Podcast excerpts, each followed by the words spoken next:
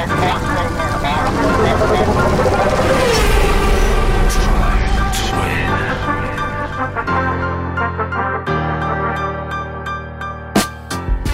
everybody, how are you? Justin Bell here with Drive to Wynn, presented by the Wynn Las Vegas and powered by Mobil One for the love of driving. Well, I don't know about you, but I had a pretty full on Formula One weekend, obviously, with the race down there in Mexico, just a few hours south of the last one in Austin. So, really staying with the whole Americas thing. But I actually hurt my back last week on a TV shoot. So, I, I found myself with the perfect excuse to pop myself down on the sofa and actually watch every single session from practice one, practice two. And it really did give me this amazing story arc of the whole weekend. And those of you that do that will probably agree. It, it makes it quite fascinating because you see how symbiotic some of the, the, the flow is for some of the teams and how chaotic it, is for others. Uh, but when it came to the race weekend down there in Mexico, obviously it was pretty hot. Uh, it's at uh, a crazy place for them to go and race. I know that they have some issues with security for some of the top drivers, uh, but mainly not for their safety in terms of uh, you know violence. It's really just the fact that the the fans are so passionate and the access to the drivers is so desperately sought after that, especially if your name's Sergio Perez, um, it's pretty hard to, to get around. Um, it was Perez Mania uh, with over 400,000 people in attendance over the weekend. And you could just see the stunning shots of that stadium area with the crowds going up. It looked like 300 people high and just the noise. Did you hear that noise? And he said he can hear it from inside the helmet. It is a phenomenon that I have never experienced. Um, if, you know, my mum shouting, yay, go JB, uh, didn't really count. But when you've got, you know, towards half a million people shouting your name, cheering. Uh, it was resonating just you know through the TV and and all the way through to us. So really, really cool. Uh, I did enjoy qualifying actually, and normally we don't talk much about qualifying, but it did set the scene for for the unpredictability, the absolutely outstanding individual uh, attempts right now to to to get a, a, race points, to try and get on the podium, just to try and get in the top 10. And it just shows how much there is to play for at this time of the year. And with that Ferrari locking out the front row, I was really cheering them on when, you know, just because obviously I was with them two weeks ago in, in New York City at that Ferrari gala. And I kind of felt that I had a little bit more bond. They probably don't share that, but it was just really good to see them knowing how much effort they put in.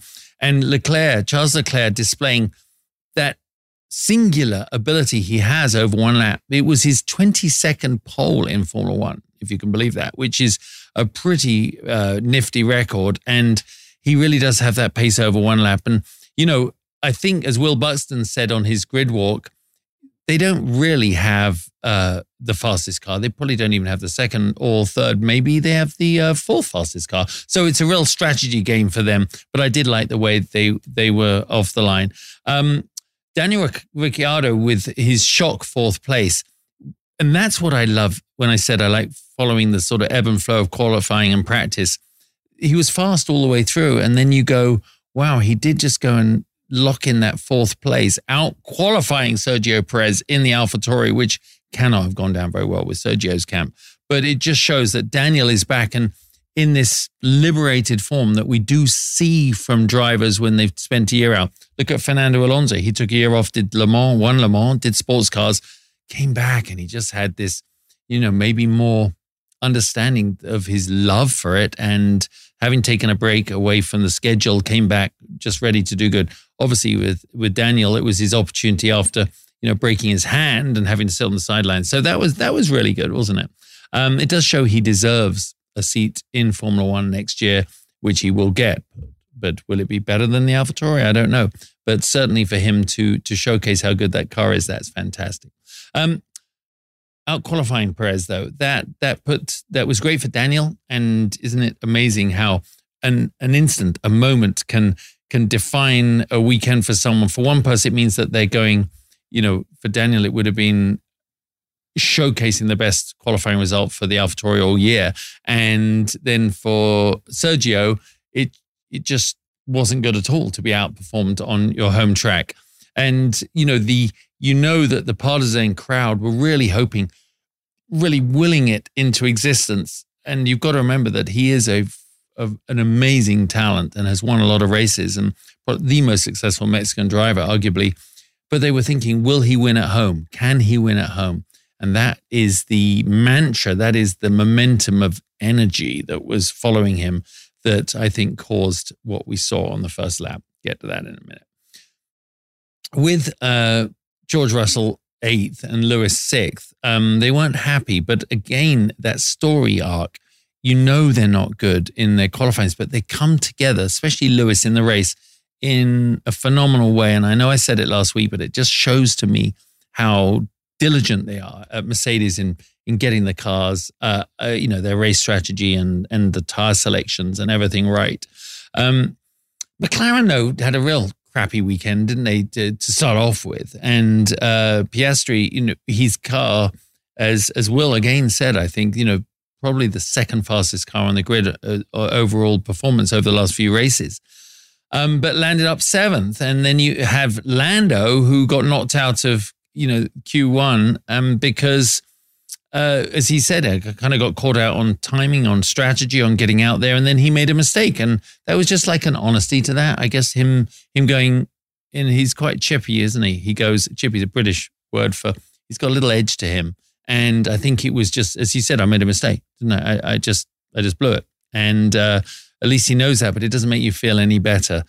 But it was very good uh, to see. We have them one of the the 2022 car in this in this showroom next to my Blue Wire Studios here at the Wynn, and it is the Alfa Romeo. And for me, that's one of the the prettiest cars that we have uh, on show next door, and one of the prettiest cars out on the grid. And to see, uh, you know, Bottas in ninth and Zhou Guanyu in tenth, rounding out the top ten at the qualifier. I just thought that was really good and a, a really good promise for them. It was whether they could convert it in the race. So the conclusion, obviously, after that qualifying was, oh, some upsets. Ferrari at the front, Max right behind in third, you know, Sergio ready to do his thing. The Red Bulls notoriously kind of good off the line. Uh, what was it setting up for the race? And I would have, I'm not a betting guy, but obviously with Max's pace, you know, he'll get to the front at some point. But what was going to unfold on his way there. And everybody, remember, has so much to play for. I mean, literally everybody moving down second place onwards. Max, you know, his version of cruising is just locking in another win and fastest lap and all those things he wants. But for everyone else, too much money on the line, careers on the line. So uh, it it's like knowing the end of the movie, but the scripts kind of changing every week. And I think that's what makes it so exciting as we're heading into these last four races. But the race did really yield some some uh, some surprising elements, which I, I, mean we'll go through with with my guest in a minute.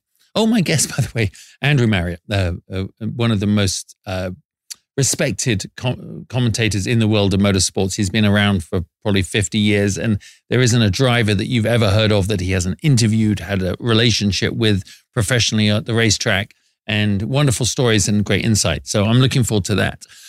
But let's go back to to the podium. Obviously, was like a repeat of last week, but without the disqualifications. And Max, then Lewis, and then Charles Leclerc. And it was I actually did predict that uh, to my girlfriend at the beginning of the race. Um, but when it comes to the stats, there were so many things. It's like, a, as I said, a cascade every week of things that happen at this time of the season. Verstappen now leads by 251 points. Pew! He's headed off. He's in the he's in the woods without anyone else. Uh, 31 wins he's had since the start of last season, which just is mind numbing. Um, and he's now fifth on the all time laps led in Formula One with 2,684. Stunning. Um, Verstappen and Schumacher, this is a funny one, have actually now finished 1 2 in whichever order you choose 36 times in their career on in Formula One against each other. Again, most drivers can't even imagine winning one race or being on the podium once. These two just have 36 first seconds between them. And it was Lewis's 65th fastest lap, which is only 12 behind Michael Schumacher's all time records and, and Charles Leclerc's 100th start for Ferrari. So, so many things. And there's a lot of elements that were interesting in this race for, for me. And I, I'm looking forward to chatting about them with Andrew. But I just I just hate the fact that they have to be so gentle on the tires. And that's why, even though there was a red flag in the middle of the race, it just it changed everything from that point on. Not quite late enough in the race to make it an all-out sprint to the finish, but I think as we saw, you know, a, a race ago, a couple of races ago, when you do have that reset towards the end of the race, I love the fact that it has to be quali- you know, trying to be as qualifying pace as best you can for every lap, uh, for every lap, and that, as um, I think David Coulthard, or Jenson Button and David Coulthard said on the TV, that's for them what Formula One should be about. It is only about being the fastest on every lap, the fastest car. So I think some of that miss, misses. let me know if you disagree when it comes to tires strategies. Um, it does keep a lot more people employed on the pit wall, but I think it should just be all out, flat out. Well, on my Uber ride in this morning from the airport, I really saw the racetrack coming together here in Las Vegas. And it was my, well, I've commented on it, driving down the strip, seeing the light gantries, seeing, you know, all the hospitality coming out, coming down actually the back road past the sphere. It, I'm in between the barriers. They made, they were, they had some uh, road control. And as I'm driving down there, I'm looking up, I'm seeing familiar safety wall and the catching, catch fencing. And then up on the left hand side, I could see all these hospitality suites. And again, this, uh, you know, uh, rigging that you you have and all the way down where all these lights every 15 20, 10 15 feet all the way round the circuit. Just imagine that infrastructure.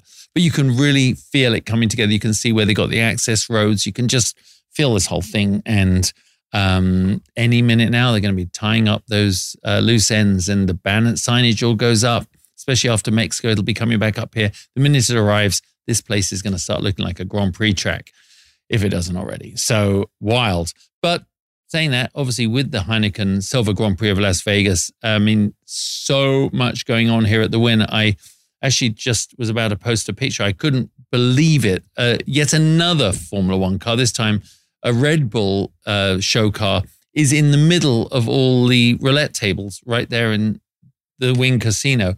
And I was just, while I was taking my little selfie, I could hear people's voices as they stopped. And it's kind of stroke of genius, really, from the marketing department. People were stopping, taking their photographs, and realizing things as they were the proximity to a Formula One car, perhaps for the first time. My God, look at those wings. Is that what they're called? Look at the size of those tires. Look how s- small the side profile is. They didn't use those words. They just said, look how thin they are. And it was really exciting for me to, to experience firsthand you know, maybe other people's first time being around a Formula One car and realizing that's what this race is all about. It is bringing that drive to survive energy, the proximity to Formula One, the familiarity with these drivers, these superstars, and everybody and the key personnel. It's all coming to life here in Las Vegas. Maybe that's my best way of describing this race. And obviously, here at the Wynn, not just do we have all the cars, but the red carpet events here, a lot of drivers are staying here. There's a Netflix golf tournament on the Tuesday, and it's it's all kicking off here at the Wynn. So so many ways to check it out. Lots of information on the website. So don't forget to go to it. Wynnlasvegas.com slash experiences slash Formula One. Yeah, it's getting hot. It's only 20 days away till the race. Ooh, lots happening. Well, let's uh, bring in my guest to talk about the race and a lot, lot more. Andrew Marriott, we've actually co hosted the Le Mans 24 hours from the pit lane multiple times. We've done it in the heat, the rain, the dry, the wind, uh, all through the night. And we'd sort of tag team in the middle of the night. I'd go and try and get an hour or two sleep, and he, Andy would head out to the pit lane. Pit lane Andy is his Instagram handle.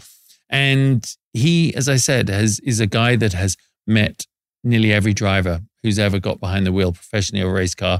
Uh, he is a true reporter in the old school sense. He's worked for Speed Channel uh, when they were on Fox Fox Sports, and he actually was the pit lane guy for ESPN in Formula One here in America for quite a few years. So he is the guy, and I can't wait. It's like it's like having me granddad on the show. Sorry, Andy. Anyway, Andy, really good to see you, and thanks for staying up so late on a on a Monday night.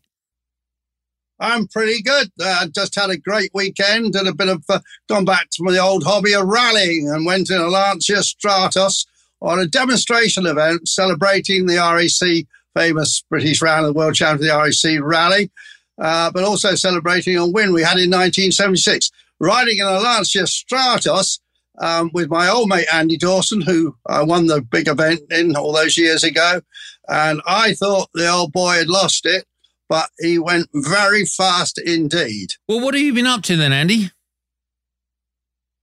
Well, just had a great weekend, um, reliving old rally memories actually. Back in 1976, I won a rally with a guy called Andy Dawson, a Lancia Stratos. And uh, we went back in a Lancia Stratos uh, on an event, and uh, it was absolutely fantastic. Um, and we went very quickly indeed. And that's right. Now I can see your face, Andy. Look at the camera. That's it. There, I've got you now. It's not pretty, but it is you. Um, yeah. There we are. That's good. Um, yeah. Um, well, listen. I know. Let's let's it's talk. not pretty. It's me, and then I think I'm moving out of the street. I don't think you got that frame thing right there, mate. I can see anyone that's watching this and not I, listening. You know, it's, it's old. It's old age, mate. It's old age. How about that? That's there you better. are. Look, Do not move. That? You're looking joyous I right now. Move. You look. You look a bit yeah, like the keep... the guy who the captain Captain Spock. It's looking good. That's right. Yeah. Uh, all right. Um. Well, listen. I, I wanted to grab you because you know you've been around this sport for fifty or sixty years now, isn't it? Um. Which yeah, well, it's got to be 60 years, mate. Oh, no, it's ridiculous. Whoa, and you've seen them come and you've seen them go. And uh, every driver, like I said in my interview, it seems that you've either interviewed in one way or another. And let's talk about Formula One, where we are right now and what we're witnessing this year. Because obviously, you know, I've talked a lot about Max's domination. Um, well, you've seen a lot of dominating eras, haven't you, through the years? Who do you compare this to? Not many like this, is it? Um, I have to say, um, Jim Clark, when he was in the best Lotus, you know, dominated like that. Jackie Stewart to a degree, I think. And of course, Lewis Hamilton. And uh, I mean, it was different, wasn't it, when with Senna and Prost, because you had two great guys in the same team and that split it up a bit. So, you know, we've seen some people, but you've got to say that Verstappen's right up there on a cracking drive. You have to say, absolutely cracking drive, wasn't it, yesterday? Yeah. Yeah, I mean he did. I mean let's let's break it down a bit. I, I mean I love the way you say that because it does bring up something I'll come back to about teammates. But the start, Ferrari locked out the front row. They obviously didn't get off the line as well as the two Red Bulls. What's your take on what happened there at the front? Because for me, I mean, Leclerc had no way to back out. Otherwise, we'd have had two Red Bulls airborne and three into one doesn't go. So, I mean, what did you did you yell from the sofa, you bloody idiot, or did you? Who did you think? I mean, how did that unfold for you? Oh, Perez is an idiot. He was carried away by the crowd. You know, he was on his home territory. He's obviously it's a bit of a question mark hanging over him with. Uh, with Red Bull, wanted to prove he was still an ace, and actually proved he was an idiot. And he admitted it afterwards, didn't he? In yeah. the interviews, he admitted it. He went for it, but you know, a race is never won, as you know, Justin, on the first corner, and that's what he's trying to do. Yeah, I mean, I could imagine you in the pit lane. You wouldn't have held back from asking him about whether, how much of a prat he felt, would you? I know we wouldn't, would we? But you know, I, um, he's a lovely guy. You know, I feel sorry for him really. Um, but you know, he hasn't quite got it, has he? Let's face it. No, I mean he did, but he, he doesn't right now. Yeah. I mean, what? Look, a- look, uh, look, our old mate, our old mate, David Hobbs. Great expression. He's good, but he's not great. That's Perez, I'm afraid. Yeah, that's a good way of putting it, and it extends to a few others on the grid too. But the I think you're right about the fans I mean, hearing the roar of the fans built up. I mean, he was right there, out qualified by Rick, Daniel Ricciardo in the Alpha Tauri, which. Well, got, wasn't. Yeah. Wasn't that fantastic? Oh, you know, Danny Rick's back. It was terrific. Yeah, really, really great. I, I, I would tell you what I did think. I was talking about it with my producer Jeremiah before the show. I reckon, though, that if Perez hadn't hit Leclerc, he would have hit Max going into the next corner because right, if he'd survived that one, I reckon he'd have taken him out on the left because he's going. I'm Yeah. going to lead. Yeah, I know, I know. It's kind of wild. It really is. So, um, yeah, I mean, what do you think when it came to like the booing at the end for for Charles Leclerc? Though, what, what's you? You're an old school guy. You've heard you've heard all this before. He- I mean, no way to boo the guy. I mean, it was not his fault. Do you know what? In my career, and I covered Grand Prix for 20 years, every race, I never heard people boo. Yeah. This is a new thing. This is ridiculous. And we, it's not the first booing we've had this season. Uh, I don't like it. And a, a lot of people are putting it down, of course, to this new breed of fans that have, have come up through the Netflix television program and so on. But I mean, you know, people boo at soccer, don't they? We Yeah. don't boo in motor racing, No. and we shouldn't boo in motor racing. No, I, I agree. And I agree. I, I did think to myself, I made a note when I was watching the race. Might not be easy for Charles Leclerc to leave the circuit tonight. He might have to stay uh, stay there. But I know. um, there's something else about the brilliant drivers that I think we saw in Max, and I wanted to ask you. Um, when they're making on the way up, they also are prone to mistakes, aren't they? Flashes of brilliance, mistakes. But when they Yeah. when they eradicate, when a driver eradicates his mistake ratio to like zero, like Max is now, it's like he has a force field around that car. Why? Sure. How is he not getting involved? How is it's like the parting of the seas? How is he not getting involved?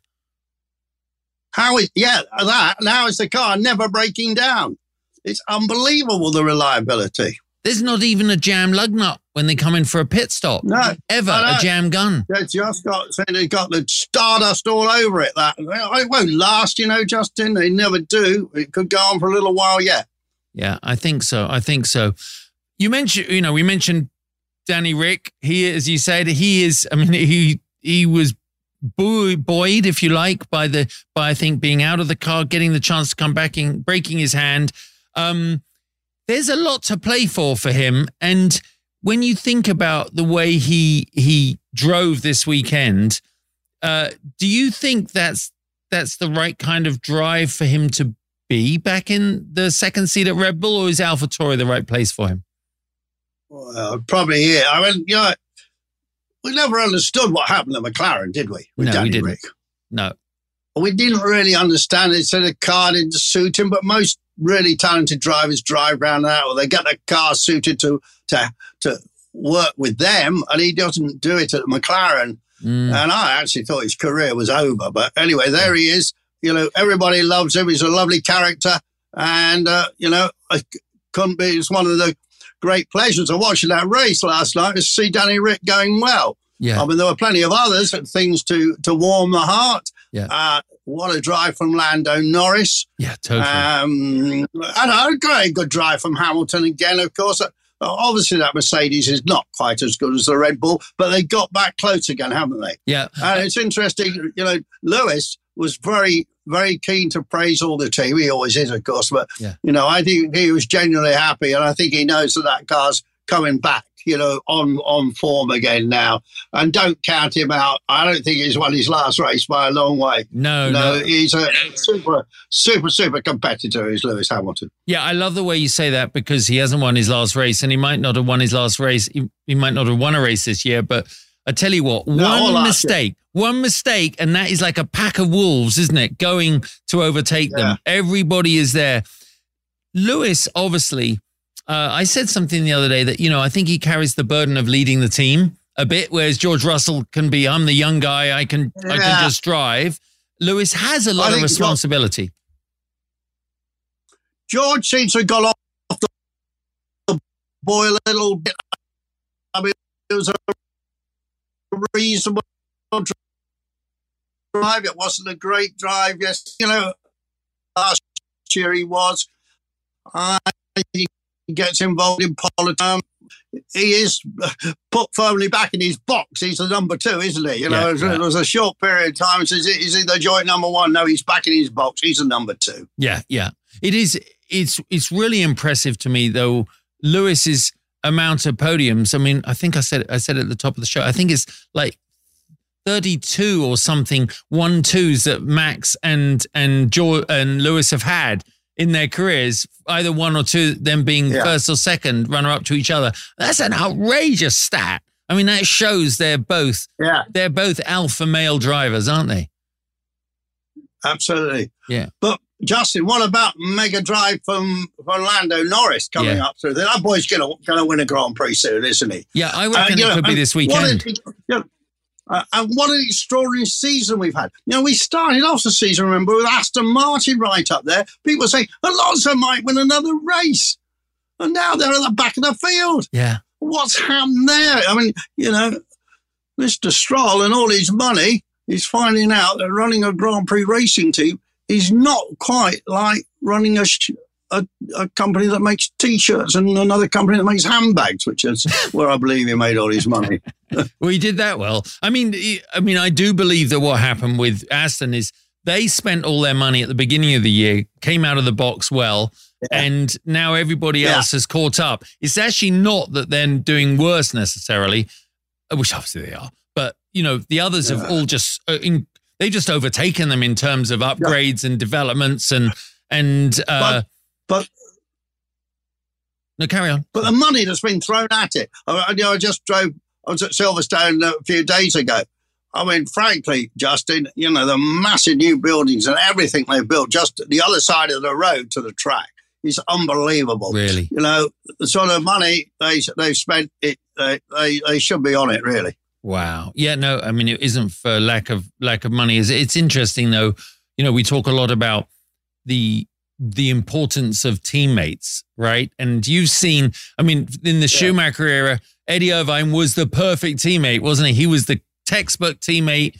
You pick up a win if Absolutely, you yeah. pick up the win if the number one doesn't win. You you're there to play second. You're there to affect the strategy but um, the others, not many people have got that right.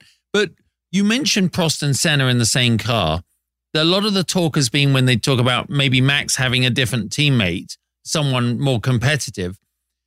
They all seem to Yeah. worry about the inter inter team rivalry, and if two A listers are in the cars, that maybe that causes problems. But in my opinion, it only rises the level of the water, doesn't it? Overall, both of them perform higher. Yeah. Yeah, yeah. The other thing uh, yesterday, what about that crash? I mean, he went in Oh. hard, didn't he? And uh, funny, I think you probably have the commentary that we have with David Croft. Well, he Yeah. doesn't know his left from his right because quite clearly the left rear suspension broke and Crofty Yeah. said the right broke. I mean, you actually saw it on the replay. You saw that that rear suspension snap. Now, people say, oh, but Antonham, got to remember, two laps later, he was off the track, wasn't he? Yeah. bouncing down the side of the grass, that obviously did something. And so, you know, can't say, oh, what a shame, you know, poor, poor young Magnussen, you know, he- he- the car broke on him. He caused that to happen. Yeah. Good. We, um, I mean, He's another one. He's good. He's good, but he's not great, isn't he? Kevin? he's good, but he's not great. But he's feisty. Not when you come up to overtake him, he is the guy that would would try and block Oh, Max he's for eighth position. You know, I love that. Oh, yeah, he's feisty, all right. And He's um, still got his you know, Viking helmet on. You know, I know it's that's another funny one that that um, that that Haas team, isn't it? And where they're at. yeah, it, it is. I mean, I, I, you you they're not. Well, they've had. I mean, they've had some great moments and a couple of great results, but. Uh, you know, it. The I think Net Drive to Survive opened the window on what it's like to be a mid.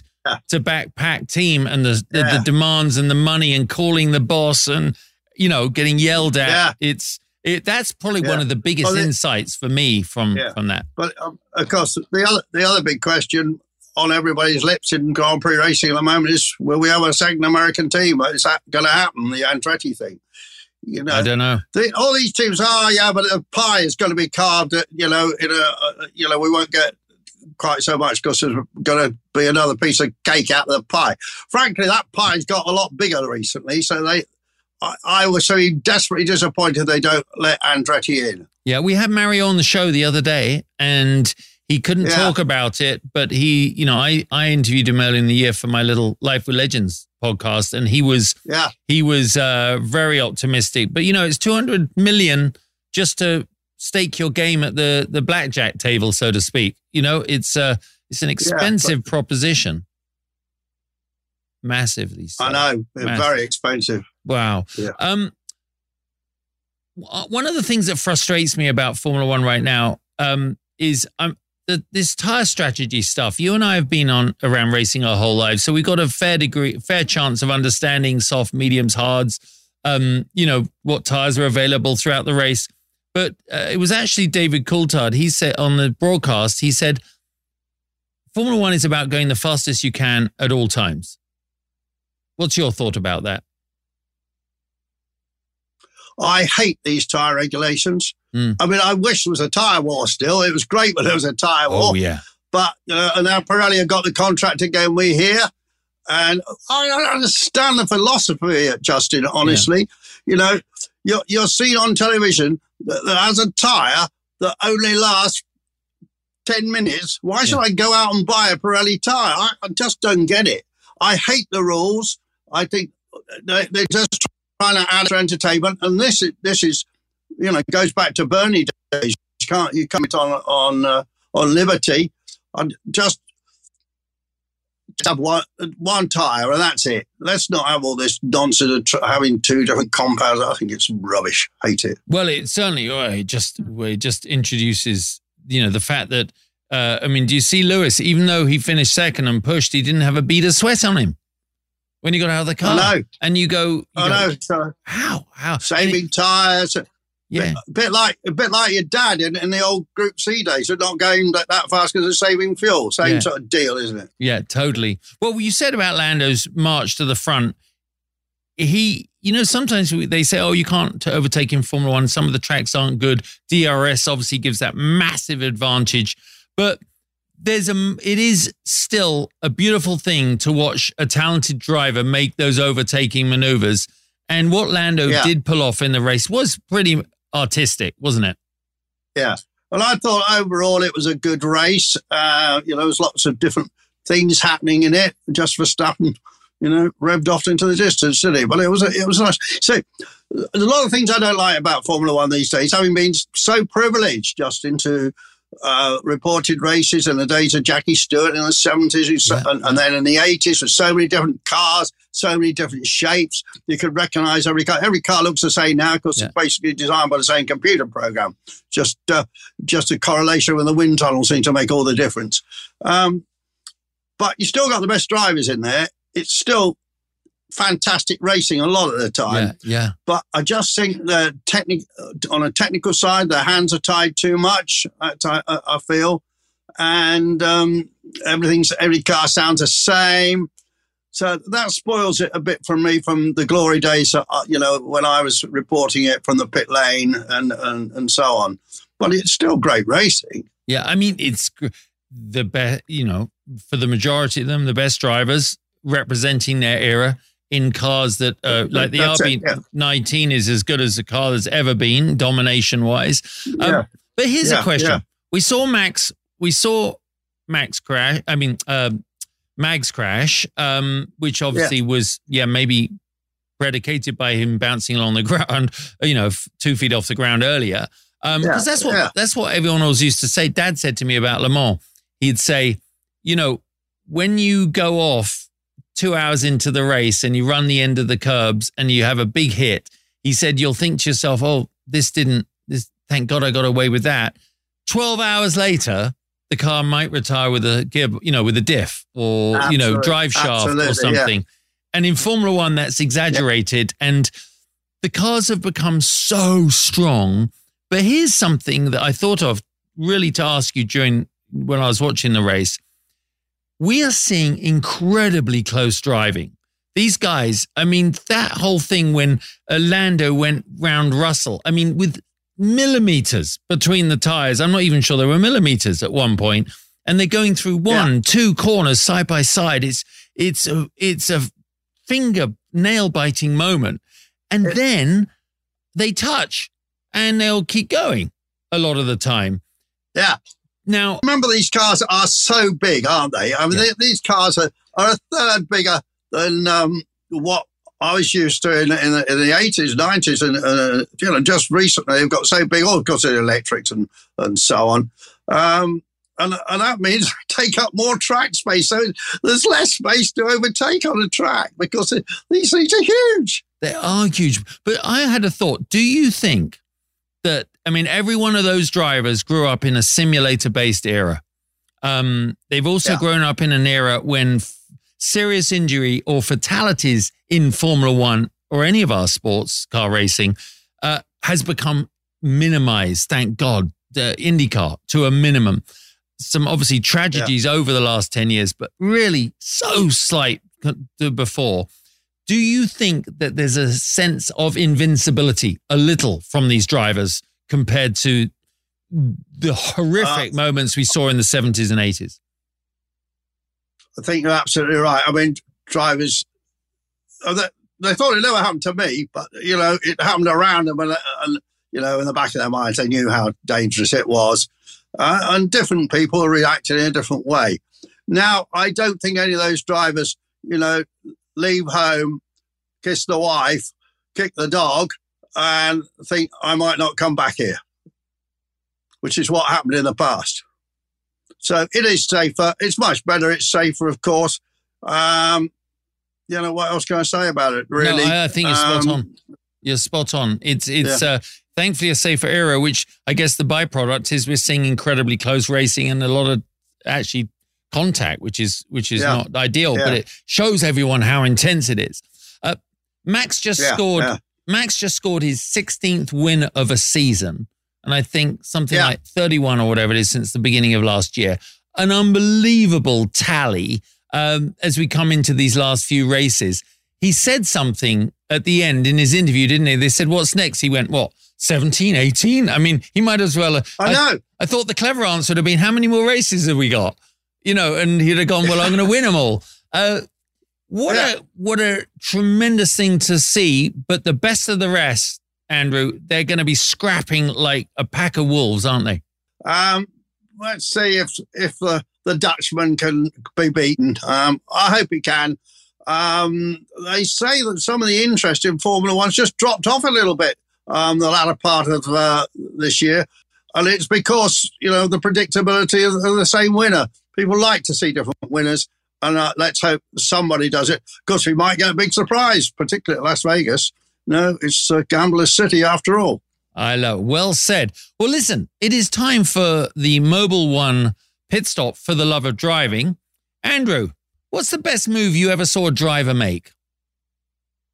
Well, I'm not sure I'd call it a move, to be honest.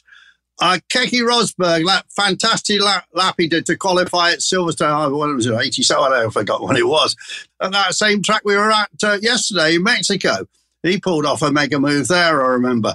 Uh, and Mansell was great at overtaking, but yeah, that's, that's I think that's my answer to that one. Okay we've all had some embarrassing on air moments, and you put yourself in the middle of those. What's your most embarrassing on camera moment? Well, on camera, but fortunately it wasn't live. I went up to the famous actor Michael Douglas at Monte Carlo and called him Peter Douglas, uh, which was a bit embarrassing. God, that would have been good. Um, one of the drivers from the past, one of the legends, who would you like to, if they could just time travel, who would you like to see on the easy, grid today? Easy, easy, easy. I go show off here. Okay. I was driven from the Buenos Aires Autodrome into the city of Buenos Aires, the centre, to a function by Fangio. I also took part in a rally where Fangio flagged us off in Paraguay, and I got to talk to Fangio a little bit in my schoolboy Spanish, but I never saw him race, so I have to say Fangio. Oh, I love that answer. Um, they have a lot of qualities, but is anything missing from today's form, modern Formula One driver? Yeah, stupid trite answer. Shaving. Only George Russell, the whole grid, actually has a shave in the morning. Ah, well, look at me. God, I'm going to shave before I see you next time. And, and um, oh, I don't, you know, they, I heard the other day, I think it might have been Coulthard saying that, you know, that the group are all, you know, really friendly with each other these days. Um, so maybe a bit of aggro between. You know, there hasn't been any punching lately. We haven't had a Nelson Piquet to punch anybody recently, have we? Oh, yeah, that's true. It gets good ratings, gets them a race ban, but it gets them gets good ratings. And uh, you know, yeah. for, for, those for those uh, watching that you know, not everyone's cut out to be a driver or an engineer. Some might want to do what we we've done all our lives, which is also do TV. What was the best advice you ever got about being on TV when it came to cars? Very early on, not to speak too quickly. Well, that ain't easy for you and I, is it? I know, but sometimes you don't gabble. Don't gabble. Yeah, really good. And don't assume and don't assume too much knowledge of the people listening, but assume some. I love it. Andrew, you're such a you you. I mean, it's not like my granddad because we've been best mates but, on the pit lane. I know, I know. We've been best pit lane. I am young. I, I, am younger than your father, mate. I know you are. Just. I know he has more hair though, so let's go with that. I know he has beautiful hair. Saw him the other day. Uh, um, sorry, the shot was a bit wobbly, folks, and uh, actually the technology we hoped to use we couldn't use, so we had to try and handhold this. So uh, but you probably got a, bit, a, few nice pictures behind my face in, in the office as I well. I can see them. I can um, see everything lined yeah, up there. Yeah, but... yeah. I try and turn around a bit with it. You know, there's all sorts of stuff in here. Well, yeah. that's a, that's a lifetime of memories, and I wish I could take the memory stick out of your head and put it into my yeah. head because you know more than anyone I know. So, listen, Andrew, it's, it's been wonderful. Let's catch up soon uh, again, yeah. socially, and uh, watch. Look forward to Brazil. Um, look forward to Brazil this weekend. Absolutely. All right, buddy. Take care. Cheerio. Hey, race fans. Justin Bell here. So, what is it about a race that's so exciting? The breakneck speeds, the constant pressure, the ever present threat of danger? Or is it, let's face it, simply the driving? Think about it. There's no phones, no laptops, no screens, just the world's greatest drivers, cars, and the ultimate freedom. Yep, it is all of the above. Mobil One for the love of driving. Well, that's enough about last weekend. Let's talk about the Grand Prix in just a few days' time in Sao Paulo, Brazil. It is the final Formula One sprint weekend, which, of course, puts so many other dynamics into play with that shorter Saturday race. Uh, as Max Verstappen said last time out, he said, I think it gives the game away. Doesn't it tell everyone how it's going to roll out on the Sunday? Where's the surprise in that? I actually think he's slightly wrong because we've seen some stars shine through the darkness, haven't we, on the Saturday sprint race. And it does allow people to obviously have a totally different strategy, see ultimate pace in the cars. And Brazil is a festival city. I mean, festival country. Their, their spirit of life, their spirit for celebrating everything, I think will be evident, very evident as they go down there. And obviously, they have had some significant drivers who have literally become the landmarks in Formula One history. I mean, obviously, we have Ayrton Senna, you have Rubens Barrichello, you have Gil de Ferran, Helio Castroneves, and the list goes on. All these amazing drivers, and a lot of them will be down there because those guys know how to party. And it's one of those tracks that really does invite some very memorable racing. 2003, remember the rain race? Outrageous. Uh, then Lewis Hamilton had that last ditch attempt for his title in 2008. Then there was Sebastian, Sebastian Vettel's run to the 2012 championship. And then Max's all out attack defense uh, on Lewis Hamilton in 2021. That all happened at that track. So you know there's going to be fireworks with the way these guys are lining up right now. Um, of course, last year we saw George Russell's maiden win uh, for Mercedes at the track. I'm sure he will be definitely earmarking this one. Uh, he, he does well at this track, and I'm sure it'd be nice to to double Pete, as they say here. But for me, obviously, with Lewis only 20 uh, points behind Sergio Perez right now, there that's going to be one of the big storylines. He's catching fast. So, so many things are going to happen. My opinion uh, or my anticipation forecast for the, for the weekend is I think a real scrap is brewing. There are three teams. I'm putting Red Bull over here in a little silo all on its own. But I think there are three legitimate race teams that six drivers who are absolutely gagging for a win. And it's an all out attack. And we've seen each of them, whether it's McLaren, Mercedes, or Ferrari, have their moments where they're able to excel. Is it qualifying? Is it the first? Is it being on the soft tires, on the hard tires? Is it a longer run? Are they are they better in the pits? I mean, McLaren's what was it? Uh, two point eh, it was it 1.8 second stop? I mean wow what happened there? You know just a couple of races ago. So everybody is performing at the the best they have all season. And everybody is capable of winning the race even up against max if one thing goes wrong. And his one lap pace as we've seen other than collecting fastest laps like their candies is is in qualifying. He can be beaten. And that especially from McLaren and Ferrari but to me, there's this air of resignation that I just don't quite get. Uh, this sort of attitude of defeat. And I'm sure the drivers would kill me if they heard me say this. But by that, I mean the Red Bull factor, especially when the Max Verstappen car is heading towards you. As a driver, you there's an energy that comes from someone that's dominating, and they just know he's going to go by, if not this corner, the next one. So it's almost like they they invite the overtake, and that has to stop, guys, because he has already cleared his championship. You um, you've just got to lock him out and and try and maintain track position. And so I really do believe that the teams going into these last four races are going to be absolutely doing that. Um, this weekend, there has to be a break for the others. And that's when I think we're going to see the opportunity. So much money, so many points available in these last few races that from second downwards on onwards, it is critical that you get the best results you can and beat your teammate because obviously inter team rivalry is what makes this work. A great race ahead. It will be phenomenal. I'm sure the on grid, pre grid activities will be just totally uh, sort of uh, San Paulo and, and, look amazing. So I'm looking forward to that. Well, talk about pre race uh, festivities. It's already sort of kicked off here in Las Vegas. Uh, I told you about how the Grand Prix track is coming together. But we are in the final couple of weeks before the Las Vegas Concours held on the beautiful golf course outside the Wynn Casino here in Las Vegas. Uh, let me share a couple of the cars that I know are coming.